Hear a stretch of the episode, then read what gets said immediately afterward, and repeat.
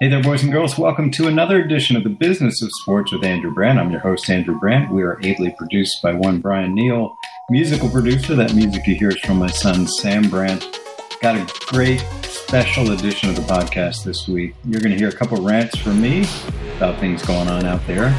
And then we're going to bring in Malcolm Jenkins of the New Orleans Saints, well known figure in the NFL for so many years with the Saints, then the Eagles, now back with the Saints. He's got a new venture. I'm going to not tell you right now. You got to listen. It is amazing what he's doing right now outside of football in another world of football, something they call football in different places. We'll get to that in a minute. We're sponsored, as always, by DraftKings. And I want to get to my first rant.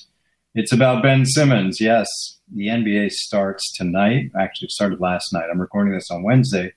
But it, it starts for the Philadelphia 76ers tonight without one Ben Simmons. For those of you who haven't followed, offseason didn't want to be here. Uh, word from his agent, he'll never set foot in Philadelphia, where I'm coming to you from. But lo and behold, the Sixers took advantage of the contract. So the contract said that he gets quarterly installments of his money, $33 million, 8.25 million every quarter. The 8.25 he got this summer, that's his, then an 8.25 million due October. The Sixers said, "Hey, we're going to take that 8.25 million, we're going to keep it as a fund for any fines or suspension amounts that you incur, and they kept it in escrow. Advantage Sixers. So lo and behold, guess who shows up last week? Ben Simmons, who said he'd never play in Philadelphia. That's the easy part. Then they get into practice, and Simmons is non engaged, and Simmons is acting like he doesn't want to be there, and Simmons doesn't go in the drills, and he is sent home and suspended for tonight's opening game against the New Orleans Pelicans. Now, my insight into this is really the fact that Simmons does not have leverage here. I know people say he's going to be a pain in the ass until the Sixers trade him, and he's going to force a trade, and he's going to manage this situation. Well, the problem is he's got four years left on his contract. This is not a free agent.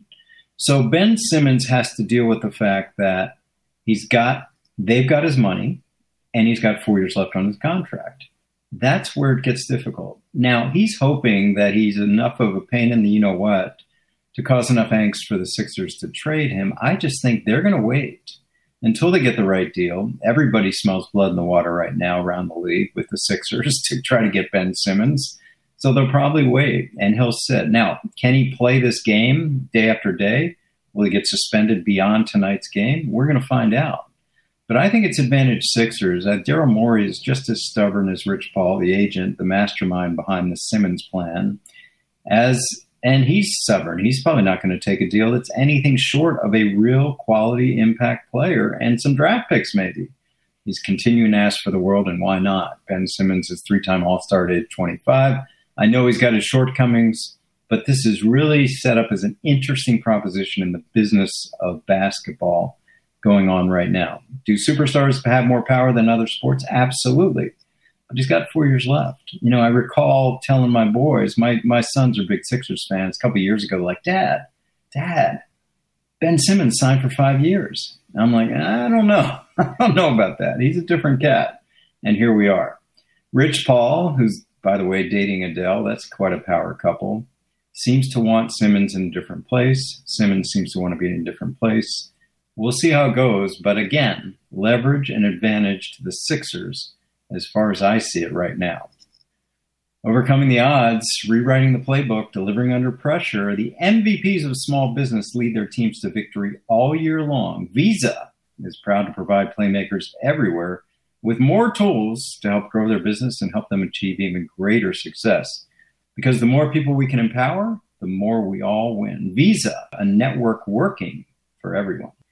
My second rant goes about college football. The head coach at Washington State University is no longer Nick Rolovich, the highest paid employee at Washington State, one of the highest paid employees in Washington State, refused to get vaccinated throughout the early part of the season. And then a state mandate came out saying you must be vaccinated to work at the state uh, institution. And of course, he was terminated. What's interesting about this is he was terminated for cause, meaning that the Washington State University millions left on that contract. They do not owe that financial obligation. At least they're taking that position.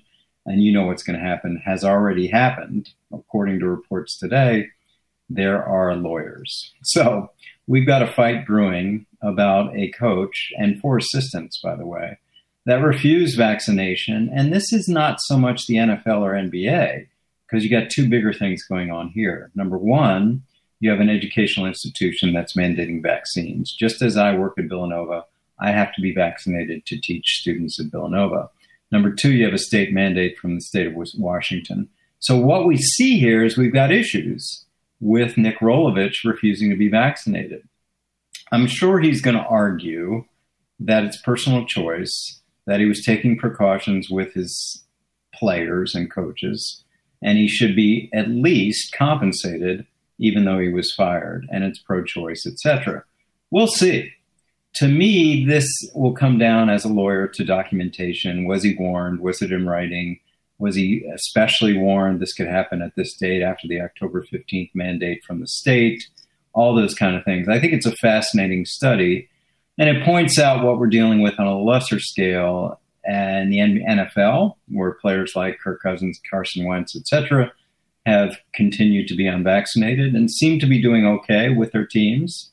And then in the NBA, of course, Kyrie Irving, who is not part of the Brooklyn Nets, even though he's being paid for away games because they've refused to make him part of the team, even though they're going to pay him. So this vaccination issue continues to crop up everywhere. This Nick Rolovich, the former now coach of Washington State, out, and more importantly, out without a contract that continues financially because he refused to get vaccinated. This is one to watch in the business of sports. What's going to be his argument to get paid? What kind of authority does the state have to fire him? And again, it comes down to documentation warnings. And the legality, from my viewpoint, seems to be on the side of management again, just like with the Sixers, the side of Washington State University and the state mandate behind it, giving it more power. Okay, you know, October, Fall Car Care Month. AutoZone has the products to show your car you care. It's always a good time to upgrade anything visibility related. Now's probably the best time. You got winter weather ahead, and AutoZone has the right parts for you to prep for this winter season.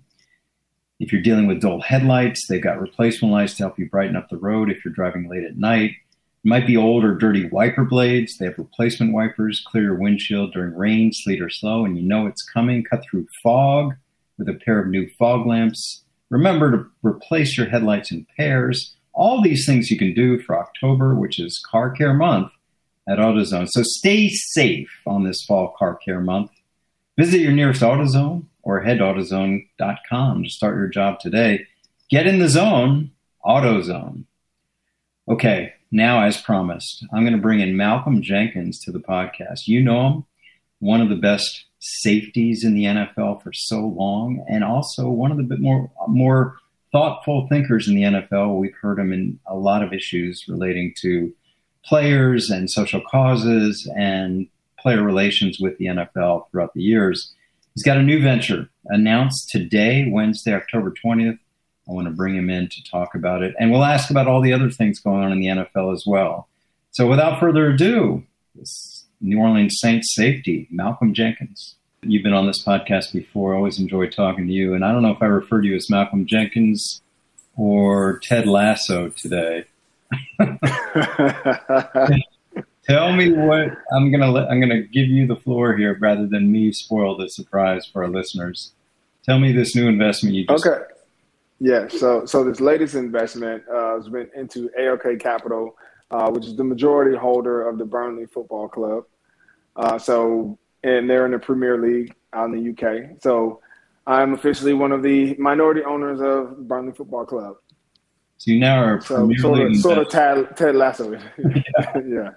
how, did, how did this come about? How did you become an investor into Burnley in the Premier League? Yeah, it started really with the chairman Alan Pace and his group at ALK Capital. Uh, we've done some business with uh, them and some other ventures, whether uh, franchises here in the states, And so they recently, you know, took over the the team, and we had a few conversations, kind of joking around, like, "Hey, the next time you buy a team, let us know." Uh, and that really snowballed into fruition, actually. Um, and in the same way that the NFL is investing into trying to expand their market to the UK and around the world, uh, I think the Premier League is finally really starting to understand that they are the number one sports league in the world, um, and are trying to do more investing in, in um, marketing and branding stateside. And so there was an opportunity for us uh, to, you know, come in and, and we looked at Burnley and their team uh, and, their, and the history of that club. Uh, it was it was really an exciting venture for us, especially in aligning what you know who I'm about and Malcolm Inc., which is my business, uh, my holding company that made the investment. You know, we look for uh, strategic you know partners, and in Burnley, the players, you know, they uh, are socially conscious. They've taken a knee before all their matches. They've been very, very vocal about uh, the Black Lives Matter movement and in support of it, as well as the the ownership group. And so it just aligned really in all levels for us. Uh, it made sense to to make that investment.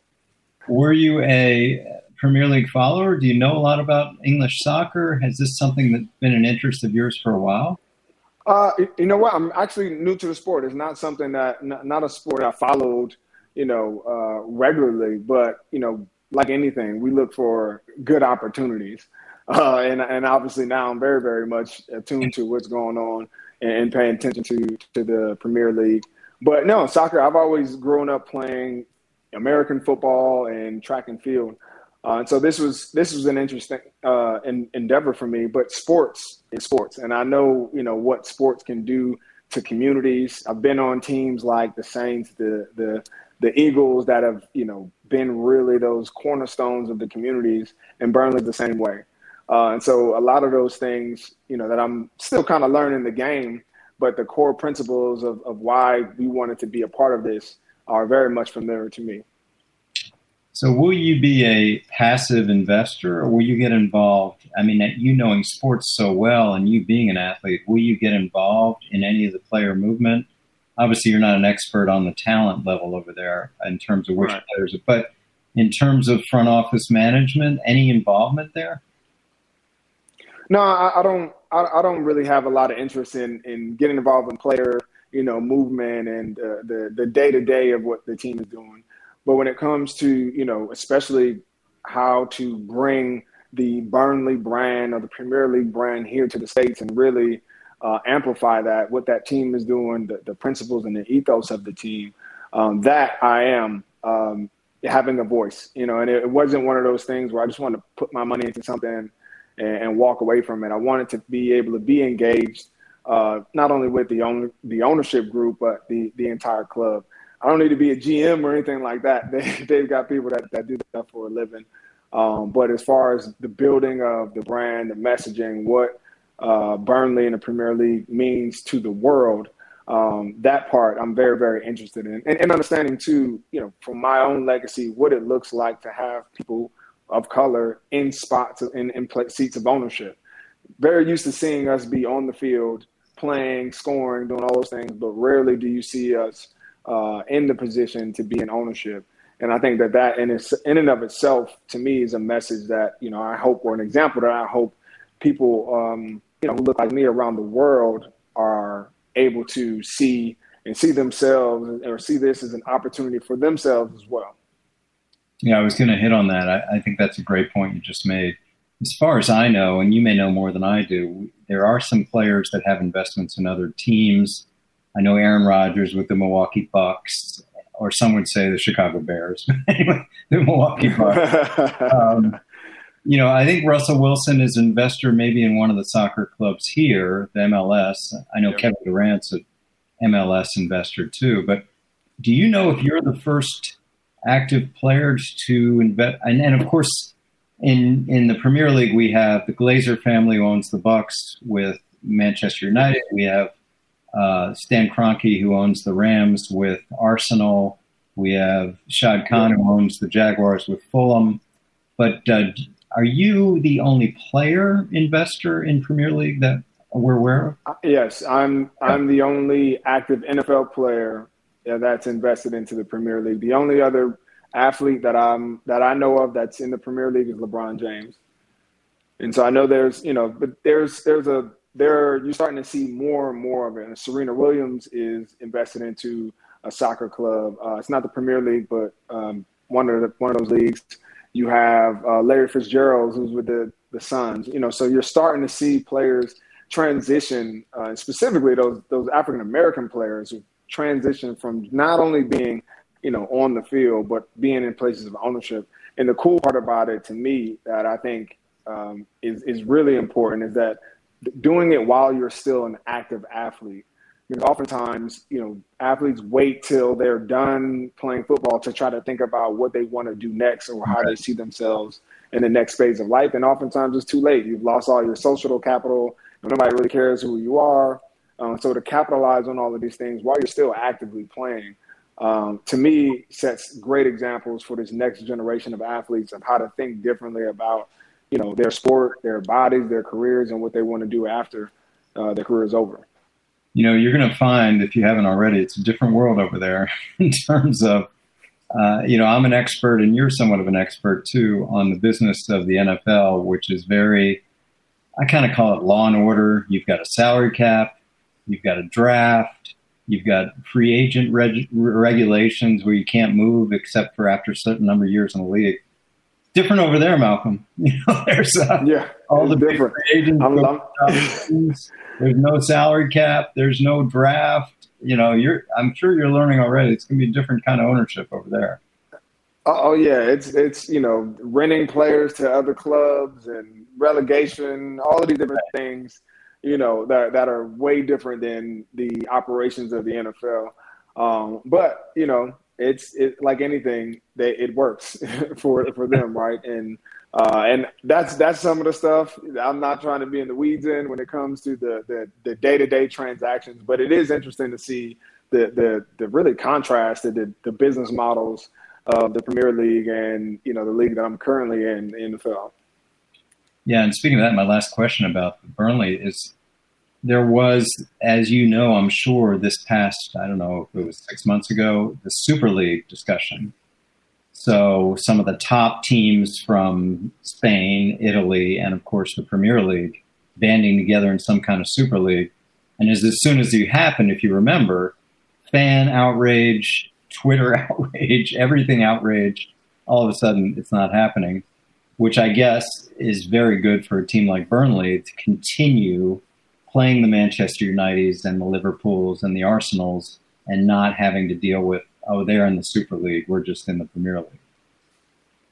Yeah, I mean Burnley is you know is a long history of being a Premier League, being one of those clubs that you know has a long tradition uh, of competing against the best, um, and so I'm glad that you know that we can continue that long tradition. And especially, you realize that these fan bases are very, very tied to their ball clubs, right? Their soccer clubs.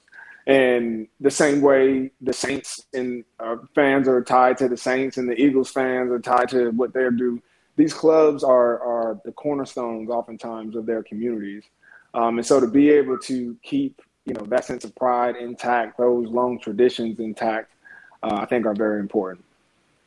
I think this is so great. I'd be remiss if I didn't ask you a couple things about what's going on. Uh, you and I have been on this. I had you on this podcast a couple years ago.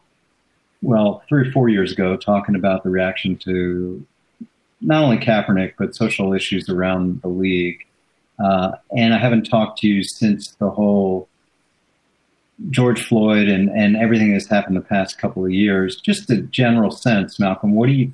How do you rate or what do you think of the NFL's handling of social causes in the past couple of years with the, what's on the end zones and the back of the helmets and have they done enough? Have they responded to the challenges from years ago and what was raised by yeah. initially Kaepernick? Yeah. Right.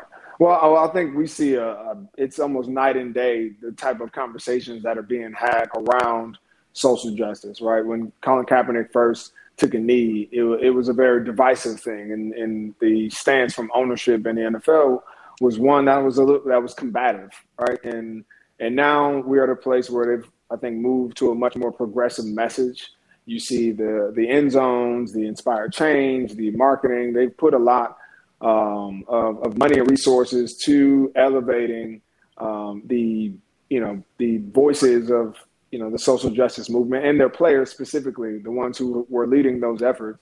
But I think you know it's it's almost everybody's doing that. You can look at every major corporation really in America, and it's almost if you don't have some kind of progressive messaging, then you're the outlier. So it's it's harder to really uh, gauge what exactly you know you're doing to actually help the cause. And so one of the things that I always look at is what is your what does your leadership look like? If you want to have in any organization, in any team or anything, you want to change the culture of that team, you need to change the culture of its leadership.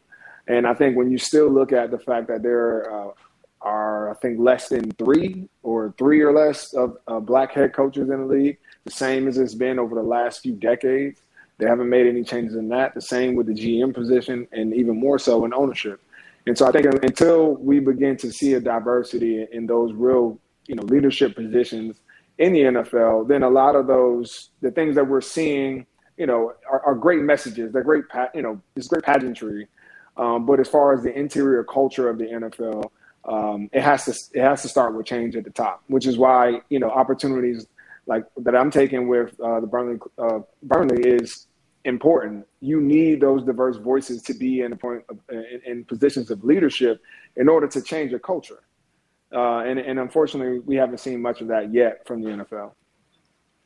Yeah, and we're now still feeling the effects of what was released last week. I know you guys were on a bye week. I don't know how much you're paying attention, but the whole yeah.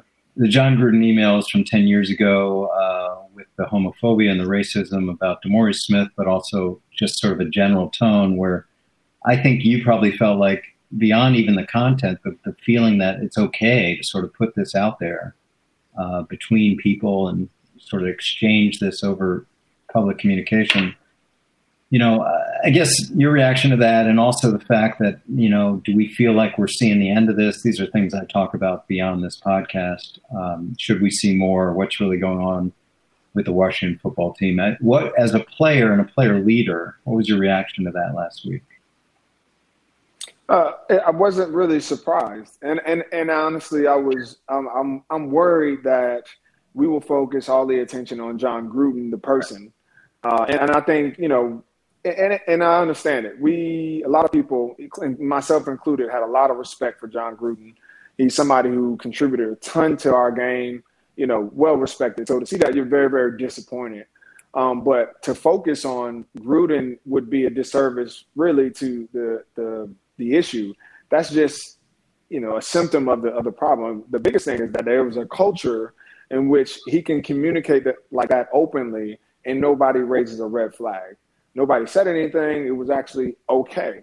And to me, so that's that's really the problem is that we're still existing in a in a culture that behind the scenes this is the dialogue and we don't really get a chance to see behind that. We we know that the results are that there's a lack of diversity in, in coaches, that, you know, we've seen the uh, race norming that players were going through with the healthcare system where they're trying to get benefits when they retire. There's all these symptoms that we like to point at. And I think this was the first time we get to really see behind the veil when you, you know, we see that this is how the leadership of the NFL has been talking and been okay with talking, um, you know, eh, for a long time. And uh, so I think the biggest thing is I hope that people continue to put pressure on the league to really make changes in leadership. Um, we need to have a, a, a, change in leadership, a diversity in leadership if you want to change the culture. Otherwise, everything else is just feel good branding that you know uh, makes us feel okay about watching the game, but it actually doesn't change the the you know the culture inside of the NFL. Yeah, I mean that begs the question, Malcolm. Uh, my last question for you, I know we got we both got to go. The when you talk about leadership, I look at you as a potential leader beyond beyond your career on the field. So I wonder if you have those aspirations. We know that you're going to be a Burnley owner, part owner, uh, after football, after your career ends with the Saints or with a, any other team. What about your aspirations after football in terms of player leadership or leadership outside of football? Just sort of curious. Yeah, I, I mean, you know, I I think when you talk about aspirations, you know, I would love for there to be black ownership in the NFL. And if that doesn't come to fruition, then then really what I would like is for there to be a, a separate league. If we're talking aspirations, because the league is made up 70% of black bodies, right? So this billion dollar, multi-billion dollar company is being, you know, made off the backs of black bodies. And yet when you look at the ownership of it, it doesn't have the, the, the we don't have any black owners. Um, and so I think that that scale needs to tip at some point in time where the amount of money that's being made is actually shared equally amongst those who are making them. Uh, you know, we, we get caught up in how big the dollars are and we say, oh, well, these players are getting paid, you know, right. tons of money. They're fine. But when you really think about it from an equity standpoint and all of uh, the things that are, you know, happening, there is so much money still being made off the backs uh, of black and brown folks that, that don't see, you know, a fraction of what's coming um, from the league. So either either we need more black owners or we need another league that that has black ownership. Malcolm Jenkins, new part owner, first active NFL players and investor in the Premier League. Malcolm Ted Lasso Jenkins. Thanks for being with me as always on the Business of Sports. You've been a repeat visitor. I'll have you again soon, I hope. Oh, thank you. Thank you for having me. Really enjoyed that visit with Malcolm Jenkins, not only talking about his investment in Burnley in the Premier League, but also issues relating to players, leadership, and social causes, and interesting thoughts on a future active role, maybe not even the NFL, maybe another league. Hope you enjoyed it. That'll do it for this week's edition of the Business of Sports. Follow me on Twitter at Andrew Brandt, Instagram Andrew Brandt2, Clubhouse ADB719. Always my Saturday, sorry, Sunday 7 newsletter. Sign up at andrew-brandt.com. You can hear me. I'll hear me with Ross Tucker. But always listen to this podcast, Apple Podcast rankings and comments. Really appreciate it if you could do that. Thanks to my producer, Brian Neal, my music producer, Sam Brandt, the music you hear behind us. And we'll be back next week with another edition of the Business of Sports with Andrew Brandt. Need mealtime inspiration, it's worth shopping Kroger, where you'll find over 30,000 mouthwatering choices that excite your inner foodie. And no matter what tasty choice you make, you'll enjoy our everyday low prices, plus extra ways to save, like digital coupons worth over $600 each week. You can also save up to $1 off per gallon at the pump with fuel points. More savings and more inspiring flavors make shopping Kroger worth it every time. Kroger, fresh for everyone. Fuel restrictions apply.